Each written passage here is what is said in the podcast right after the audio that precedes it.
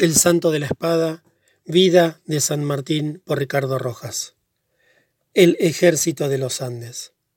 El ejército denominado de los Andes no tuvo por base más de 180 hombres del batallón número 11, sin la menor instrucción y malísima disciplina. Ocho meses antes de emprender la expedición a Chile, fueron remitidos por el gobierno el batallón número 7 con la fuerza de 450 plazas y 220 granaderos a caballo. El resto del ejército fue reclutado en Mendoza, cuyo patriotismo y sacrificios en aquella época excede a toda ponderación. Esto escribía San Martín en Europa ya viejo, rememorando las cosas de su empresa andina. Durante seis meses Poirredón había cumplido sus promesas de Córdoba, enviándole desde Buenos Aires todos los auxilios que logró satisfacer, a pesar de la pobreza argentina. En noviembre de 1816 el director supremo le remitía las últimas contribuciones y en medio del buen humor con que se lo avisa, percíbese el agotamiento de un afán que ha durado medio año. Decía, a más de las cuatro mil frazadas remitidas de Córdoba van ahora quinientos ponchos, únicos que se ha podido encontrar. Está dada la orden para que le remitan a usted las mil arrobas de charqui que me pide para mediados de diciembre. Se hará. Van los oficios de reconocimiento a los cabildos de esa y demás ciudades de Cuyo. Van los despachos de oficiales. Van los vestuarios pedidos y muchas camisas. Si por casualidad faltasen en Córdoba las frazadas, toque usted al arbitrio de un donativo de frazadas, ponchos o mantas viejas de ese vecindario y el de San Juan. No hay casa que no pueda desprenderse sin prejuicio de una manta vieja, es menester por diosear cuando no hay otro remedio. Van cuarenta recados. Van hoy por el correo en un cajoncito los dos únicos clarines que se han encontrado. En enero de este año se remitirán a usted mil trescientas ochenta y siete arrobas de charqui. Van los dos mil sables de repuesto que me pide. Van doscientas tiendas de campaña o pabellones y no hay más. Va el mundo, va el demonio, va la carne. Y no sé cómo me irá con las trampas en que quedo para pagarlo todo. A bien que en quebranto cancelo cuentas con todos y me voy yo también para que me dé usted del charqui que le mando. No me vuelva usted a pedir más, si no quiere recibir la noticia de que he amanecido colgado en un tirante de la fortaleza. El gobierno de Buenos Aires debatíase en la miseria sin poder enviar al norte los recursos que Belgrano en Tucumán pedía para sus soldados y Güemes en Salta para sus gauchos, pues unos y otros andaban semidesnudos, escaseaban armas y municiones, porque había que atender también a la guerra en la banda oriental contra españoles y portugueses, además de las rencillas internas, los agentes diplomáticos que el gobierno mantenía en Brasil, Inglaterra y Francia demandaban asimismo algunos gastos. El erario no alcanzaba para tantos compromisos, pero se halló el medio de satisfacer a San Martín, siquiera fuese a medias, ya que su plan de los Andes contaba con los auspicios de la logia Lautaro y había sido aceptado por el gobierno en que aquella influía decisivamente. No en vano se dijo que esa empresa iba a realizarse para consumar la independencia de América y para gloria de las Provincias Unidas.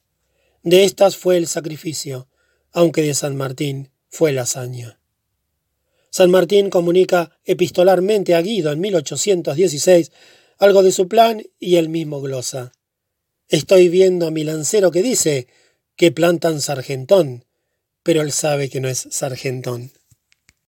Al empezar el año de 1817, momento de la expedición a Chile, el ejército de San Martín logró formar en Cuyo cinco mil hombres, número apenas inferior al del ejército realista con el que se proponía luchar.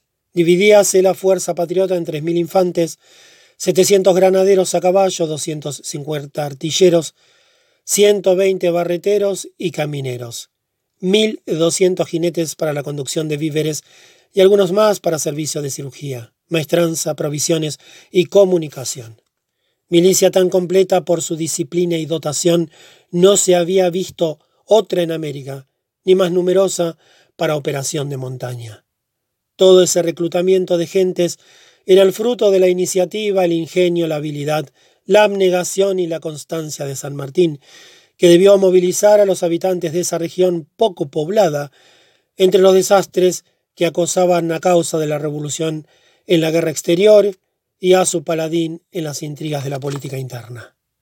Su llamamiento heroico tuvo que dar a los pueblos cuyanos la fe en su audaz empresa, la voluntad del sacrificio para ir a combatir en lejanas comarcas. Así logró hacer de cada hombre un soldado, adoctrinándolo personalmente según su sistema en normas técnicas y morales para una ordenada acción militar. El paisanaje criollo respondió a su llamamiento y durante dos años fue aumentando la tropa con nuevas conscripciones. Empleaba para ello los recursos más variados y cuando la persuasión privada se agotaba, apelaba a la emulación pública, como en aquella proclama de Mendoza, en la cual se descubre su intuición de caudillo. Dijo, tengo ciento treinta sables arrumbados en el cuartel de granaderos a caballo, por falta de brazos valientes que los empuñen. El que ame a la patria y al honor, venga a tomarlos. Los ciento treinta voluntarios que necesitaba se presentaron a ocupar su puesto abandonando en sus ranchos menesteres y familia, para seguir al inclito paladín, con quien pasaron los Andes yendo por el Pacífico hasta más allá del Ecuador, en donde algunos de ellos perecieron combatiendo. A los jóvenes de origen español y buena cuna, hacia los oficiales, a los gauchos más o menos mestizos, hacia los granaderos a caballo, a los esclavos por él libertados, preferíalos para la infantería. A estos últimos, en el campamento de Plumerillo, para tocarles la fibra sensible, mostrábales unos papeles que fingía haber recibido de Chile, diciéndoles, aquí me avisan que si no derrotan los godos, van a vender a nuestros negros libres en los mercados de Lima, pero no podrán venderlos a los que sepan combatir. Y a fe que combatieron dignamente, pereciendo a millares en Chacabuco, en Maipú y en la costa del Perú, como lo reconocía en carta Miller diez años después. A los emigrados chilenos los incorporó al ejército de los Andes, organizándolos en cuerpos que debían ser la base del nuevo ejército de Chile, una vez que hubiera reconquistado el país. Con aquellos formó los cuadros de dos regimientos de infantería, otro de caballería y un batallón de artillería y creó además una partida volante de dragones denominada Legión Patriótica del Sur. Nombró una comisión de notables chilenos facultada para expedir despachos provisionales. Hizo de O'Higgins su principal colaborador en esta parte de la tarea, preparando así al futuro director supremo del país hermano. Descubrió a José Ignacio Centeno, un tabernero emigrado en Mendoza, a quien sus compatriotas llamaban el filósofo, y lo sacó de su oscuro oficio para hacerlo su secretario con tanto acierto que Centeno desempeñó después importantes cargos públicos en su país. Dio a Freire y a Portus el comando de partidas volantes que debían distraer al enemigo por el sur. A todos los emigrados chilenos les habló en un manifiesto de 1816 con palabras que los conmovieron. Dijo, Chile, enriquecido con los primores de la naturaleza, árbitro por su localidad del Océano Pacífico, constituido por su población, industria y facilidad de comunicación con las provincias limítrofes. Es cuasi el centro de esta región de América y su restauración va a fijar las bases de nuestro ser político. El Perú cederá a su influjo y quedará uniforme el continente. Nada debe ocuparnos sino el objeto grande de la independencia universal. La base del ejército de Chile completará esta obra. Así comprometía San Martín el sentimiento del soldado chileno en favor de sus planes americanos. Había en Cuyo algunos extranjeros de naciones neutrales, entre ellos un centenar de ingleses, emigrados de Chile en su mayoría. Estos últimos le interesaban especialmente a San Martín y procuró seducirlos, no por medio de arengas, sino por conversaciones privadas, que era su método más eficaz. San Martín admiraba las instituciones británicas Conocía Londres, hablaba pasablemente el inglés y sabía cuán importante era la influencia comercial y naval de los ingleses en Valparaíso y en toda la costa del Pacífico, a la que maquinaba dirigirse si triunfaba en Chile. Han llegado a la posteridad los nombres de los británicos residentes en Cuyo a la sazón. Llamábanse Rugg, Tuckerman, Lynch, MacGregor, Ferguson, Rowe, Herring, Forbes, Humphrey, Browsen, McInan, Wise, Smith, Martins, Holmes, Knowles y muchos más. Todos ellos se presentaron a San Martín manifestándole que gratos a la buena hospitalidad y llenos de entusiasmo por los derechos del hombre no podían mirar con indiferencia los riesgos que amenazaba al país y estaban dispuestos a tomar las armas y derramar hasta la última gota de su sangre si era preciso en su defensa. San Martín aceptó el denodado ofrecimiento, autorizando la formación de una compañía de cazadores a costa de los que se alistaran, pudiendo la Legión Británica nombrar sus propios oficiales. Estos se reunieron el 24 de enero de 1815 y eligieron capitán a Juan Young, segundo a Santiago Lindsay y alférez a John Jefferson. Claro es que la importancia de esta reducida milicia de voluntarios era más bien moral que militar. Pero San Martín seguía en esto el parecer de Belgrano. Dijo Belgrano, la guerra se ha de hacer no solo con las armas, sino también con la opinión pública. Proponíase que no hubiese extranjeros en Cuyo y que la causa americana mostrase su universalidad. Algunos de aquellos buenos ingleses dejaron descendencia criolla en nuestros países. Si en esta obra San Martín asombra como político, al congregar su hueste y como táctico al adoctrinar su milicia, no asombra menos como administrador honesto y minucioso cuando se lo ve preparar la munición y los medios de transporte. Los materiales del ejército fueron elaborados parte en Buenos Aires y lo más en Mendoza, donde San Martín creó una maestranza a cargo de Fray Luis Beltrán. Este curioso personaje fue descubierto por San Martín en su celda de Mendoza. Era mendocino, hijo de francés y ex capellán del ejército de Chile.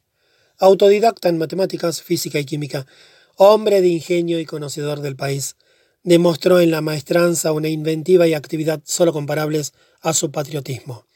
En 1816 colgó los hábitos, vistió uniforme de coronel y pasó los Andes con el ejército. Con las campanas de los templos fundó cañones y balas. De los cuernos de los reses hizo chifles, ya que no había cantimploras. Manufacturó cureñas, mochilas, tamangos, monturas, herraduras, bayonetas, sables. En su taller oyó durante meses resonar día y noche el martillo y la sierra a la luz de las fraguas. San Martín quería que los cañones pudieran salvar ríos y barrancos. ¿Quiere alas para los cañones? Pues las tendrá. Dijo Fray Luis y fabricó unos puentes colgantes e inventó unos aparejos portátiles de cabrestantes y cables que después se usaron con buena fortuna. Otros colaboradores inmediatos encontró San Martín en Mendoza. Al mayor José Antonio Álvarez Condarco, tucumano, que conocía algo de ingeniería, le confió el fabricar pólvora, aprovechando para esto los saltos de agua y yacimientos de salitre que hay en la región. Al mayor Plaza y al capitán Picarte, chilenos, los encargó del parque y puso bajo severa vigilancia la limpieza y custodia de las armas. Al molinero Tejada mendocino lo hizo instalar un batán movido por agua para abastecer los picotes que se tejían en San Luis, y así obtuvo pañetes y bayonetes para vestir a la tropa. La tela se teñía de azul y las mujeres cosían gratuitamente los uniformes. Al doctor Vera y Pintado santafesinos los encargó de la justicia militar, con ordenanzas adecuadas. A los doctores Diego Paroicien, inglés, y Zapata, peruano, los encargó de los servicios médicos. A José Gregorio Lemos le entregó la escrupulosa contabilidad del ejército, San Martín estrujó en la fiebre de su ensueño todas las aptitudes y todos los recursos que halló al alcance de su mano. Nadie quedó inactivo en Cuyo bajo el acicate de esa poderosa voluntad. Nada fue inútil para su ingenio. Faltaban dineros y calzados, pues se harían hojotas, y tamangos para los soldados con los cueros que antes se desperdiciaran, de los animales que se faneaban para proveer a la ciudad. Cuyo respondió con generosidad al llamado de San Martín, y ello justifica las palabras con que en 1816 recomendó al gobierno el sacrificio de esas provincias, cuando hubo terminado los preparativos de la expedición. Admira, dice, que un país de mediana población, sin erario público, sin comercio ni grandes capitales, faltos de maderas y primeras materias, haya podido elevar de su mismo seno un ejército de tres mil hombres, despojándose hasta de sus esclavos, únicos brazos para su agricultura. Ocurrir a sus pagas y subsistencia y a las demás de mil emigrados. Fomentar establecimientos de maestranza, el laboratorio de salitre y pólvora. Armerías, parque, batán, siete mil mulas, innumerables cabezas de ganado vacuno, hacer el servicio de cordillera con sus milicias, concurrir con sus artesanos. La América es libre. Sus enemigos se sentirán vencidos ante virtudes tan sólidas. Sublime fueron las virtudes de Cuyo en su pobreza, pero el animador de Cuyo fue San Martín, por el origen de su iniciativa y la vigilancia de su realización. El ejército de los Andes fue una creación de su genio. Maestro de las almas y artista de las voluntades, trabajó durante años en la genial creación, hasta que el sol de América lo iluminó con su gloria. Al ya recordado Álvarez Condarco le confió también el levantamiento de planos de la cordillera. San Martín dijo a Álvarez Condarco, Mayor, voy a confiar a usted una comisión diplomática muy delicada en Chile ante el presidente Marcó. ¿A, mí, mi general? exclamó sorprendido. Sí, pero la verdadera comisión es que me reconozca los caminos de los patos y Uspallata, y que me levante dentro de su cabeza un plano de los dos, sin hacer ningún apunte, pero sin olvidarse de una piedra. Álvarez Condarco poseía una excelente memoria topográfica y así se explica su elección. Lo despacharé por el camino de los patos, que es el más largo y el más lejano. Y como es seguro que así que entregue usted el pliego que lleva, lo despedirán con cajas destempladas por el camino más corto, que es el de Uspallata, si es que no lo ahorcan. Dará usted la vuelta redonda y podrá a su regreso formarme un croquis sobre el papel. Álvarez Condarco se quedó mirando a su general, en actitud de resignada obediencia. Vaya a prepararse, y secreto sobre todo. El comisionado debía presentarse ostensiblemente a Marcó en Santiago de Chile so pretexto de entregarle un pliego del mismo San Martín, en que éste, como gobernador de Cuyo, le comunicaba que las provincias del Plata acababan de proclamar su independencia. Recibió Marcó el pliego. Mandó quemarlo en la plaza. Lo contestó con altanería y cuéntase que al firmar su respuesta exclamó Yo firmo con mano blanca, no como San Martín, que la suya es negra, aludiendo con ello a la piel morena del insurgente general argentino. Dado el carácter casi diplomático de la comisión de Álvarez Condarco, no se le apresó, sino que se le intimó a salir inmediatamente de Chile, con la que volvió a Mendoza y allí trazó los planos que San Martín necesitaba, porque según decía, no podíamos seguir haciendo la guerra como los otentotes. En cuanto a la mano blanca del presidente Marcó, no olvidemos la frase porque después de Chacabuco va a recordarla San Martín, el de las manos morenas. En su archivo ha quedado la copiosa documentación que señala las jornadas punto por punto y da instrucciones minuciosísimas sobre el manejo de animales y equipos, indicando hasta la precaución que se ha de usar con las armas en la intemperie y en el frío de la cordillera. No se conformó San Martín en acumular todos los recursos materiales en la forma ingeniosa que ya conocemos, sino que se valió de análogos medios para desconcertar a Marcó mediante informes falsos que suministraban a los realistas los agentes patriotas y mediante cartas fingidas que dejaba caer en poder de los españoles. Al concluir el año 1816, vinieron a Mendoza varios caciques, trayendo informes para San Martín, y éste los recibió en el campamento de Plumerillo, Reunidos allí, el general y los caciques en círculo, sentados en el suelo, aquel les dijo por intermedio del lenguaraz Guajardo. Los he convocado para hacerles saber que los españoles van a pasar del Chile con su ejército para matar a todos los indios y robarles sus mujeres e hijos. En vista de ello, y como yo también soy indio, voy a acabar con los godos que les han robado a ustedes las tierras de sus antepasados, y para ello pasaré los Andes con mi ejército y con esos cañones. El ejército maniobraba en aquel momento con gran aparato y la artillería funcionaba estrepitosamente, lo que citó a los indios. Dice en sus memorias Manuel Olazábal, testigo presencial, que oyó esa frase, yo también soy indio, significativa. Debo pasar los Andes por el sur, agregó San Martín, pero necesito para ello licencia de ustedes, que son los dueños del país. No iría por el sur. Pero así lo decía para engañar a Marcó, y éste debilitó su frente al dividir sus tropas. Los plenipotenciarios araucanos, fornidos y desnudos, con olor a potro, prorrumpieron en alaridos y aclamaciones al indio San Martín, a quien abrazaban, prometiéndole morir por él.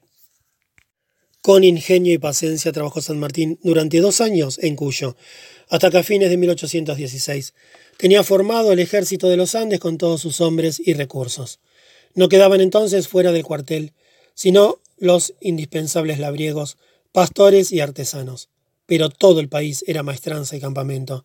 Hasta las mujeres, los niños y los frailes cooperaban en la tarea de los últimos días febriles en vísperas de la expedición. La expedición de los Andes contaba en el momento de partir con más de 10.000 mulas de silla y carga, 1.600 caballos de pelea para maniobrar en el llano y 600 reses en pie para hacer faenadas en el camino. Todos estos semovientes caminaron a la desfilada por los senderos estrechos y tortuosos de la cordillera. Al lomo de mula cabalgaron San Martín y los 5.200 hombres que lo acompañaron en el paso de los Andes. Otras mulas iban de repuesto o cargadas con la munición de guerra, 9.000 tiros de fusil y carabina, 2.000 de cañón a bala, 2.000 de metralla, 600 granadas. Los cañones iban desarmados de sus cureñas en carretillas especiales y se llevaban implementos que se inventó en Mendoza para poder izarlos en las barrancas. Las asemilas portaban también la munición de boca, harina de picante, galleta, queso, vino aguardiente, todo calculado para el sobrio alimento de 5.200 hombres durante las dos semanas de travesía que se calculó hasta bajar a los llanos de Chacabuco. En los puestos del camino se dispusieron víveres para el caso de una retirada. Preparóse además forraje de maíz y cebada para los animales y aun leña, por la falta de vegetación en las áridas cumbres andinas. Llevábase finalmente un botiquín y provisiones de cebolla y ajos para combatir el frío los mareos y hemorragias de la puna. Todas las cabalgaduras habían sido previamente invernadas en los alfalfares de Cuyo y erradas en la maestranza de Plomerillo. El ejército disponía también de vaqueanos y chasques. Cuando llegó el instante de la partida, toda aquella máquina enorme de hombres, animales y cosas entró en movimiento. Orientada por el genio de San Martín, e impulsada por su formidable voluntad. Cuán distinto era aquello de la guerra en La Plata y el litoral, anarquizados por pasiones de mando, o de la guerra en el norte y el Alto Perú, debilitados por impresiones y derrotas. Esta de Cuyo y de los Andes iba a realizarse con precisión matemática, tan coherente en su espíritu disciplinario como en sus instrumentos marciales. Para ello San Martín había levantado mapas de la cordillera, había aprendido de arrieros y vaqueanos los menores accidentes del terreno. Había adaptado su plan histórico a las formas geográficas. Había minado la opinión civil de Chile por medio de agentes secretos. Había desarticulado el frente enemigo con falsas noticias sobre los posibles puntos de ataque, haciendo a Marcó, jefe realista, una ingeniosa guerra de zapa que lo desbarató moral y materialmente. Ya estaba todo listo para la de vámonos, como San Martín dijera, cuando puso a los preliminares de su empresa el último toque. La apelación a los sentimientos estéticos y religiosos que son otras tantas fuerzas del patriotismo como emoción colectiva. Para ello formó el ejército de los Andes en el campamento de Plumerillo. Vestido de gala el ejército entró por la cañada de la ciudad de Mendoza con su general a la cabeza de la formación. Se dirigió a la matriz por las calles adornadas de flores, gallardetes, cortinados e insignias nacionales. Proclamó a la Virgen patrona del Ejército Libertador, como Belgrano lo hiciera en Tucumán. Y luego, en la plaza, delante de los soldados y del pueblo, enarboló la bandera de los Andes, para invitar al juramento. La bandera, bordada por la señora de San Martín y las damas de Mendoza, era blanca y celeste, con un escudo entre laurel y olivo, y con dos manos que alzaban el gorro frigio sobre la cresta andina. el sol naciente sobre el escudo. Al verla alzada por el paladín, aquella multitud se recogió en un profundo silencio. San Martín desde un tablado, con la cabeza descubierta levantando en su brazo la bandera que propinase llevar hasta Lima, exclamó con su voz potente Soldados, esta es la primera bandera independiente que se bendice en América. San Martín agitó por tres veces la insignia, cuyo paño movía hacia la brisa de los Andes cercanos. El pueblo y las tropas gritaron entonces ¡Viva la patria! Y San Martín agregó lacónicamente Soldados, jurad sostenerla muriendo en su defensa, como yo lo juro. Lo juramos, respondieron diez mil voces en coro. Las salvas de los cañones, los gritos de la muchedumbre, los repiques de todas las campanas llenaron el ámbito de la ciudad hasta los montes con un clamor nunca oído desde que los Andes fueron creados por el fuego y el agua de los cataclismos. Por la tarde de ese mismo día se realizó una fiesta de toros y cañas, y por la noche un baile, ambos en la plaza. Tomaron parte en la corrida cuadrillas de indios, gauchos, moros y negros, debidamente caracterizados y a caballo. A una y otra fiesta asistió San Martín con su señora, y viéndolos lidiar con tanto ardor, San Martín dijo a sus oficiales, La patria necesita de estos locos. Un joven oficial volteó un toro en la arena, lo capó a cuchillo y corrió a ofrecer la achura a doña Remedios. Esta, con justificado pudor, quedó perpleja, pero San Martín, que estaba con ella en el palco, le dijo que recibiera el obsequio. La señora lo recibió ruborizada. Había terminado el afanoso año 1816. El año siguiente, una siesta de enero, llegó a la casa de Solar en Santiago de Chile un vendedor ambulante que entró al patio y pregonó en el silencio. Llevo gallinas gordas, casero. El dueño salió al patio inmediatamente, dejando a su mujer con quien estaba y luego volvió junto a ella, diciendo haber comprado unas gallinas. Años más tarde, el hijo de Solar, que refiere el suceso, supo que aquel vendedor ambulante era un disfrazado espía de San Martín, enviado por este desde Mendoza en vísperas de prender el paso de los Andes. Con los pollos el mensajero había entregado a Solar un papelito de San Martín que decía 15 de enero, hermano S. Mando por los patos cuatro mil pesos fuertes. Dentro de un mes estará con ustedes el hermano José. Artimañas como esta eran frecuentes en el hermano José. Y ya se sabe que esos cuatro mil no eran pesos fuertes, sino soldados fuertes. Pocos días después, el ejército de los Andes emprendió su marcha desde Mendoza rumbo a la cordillera.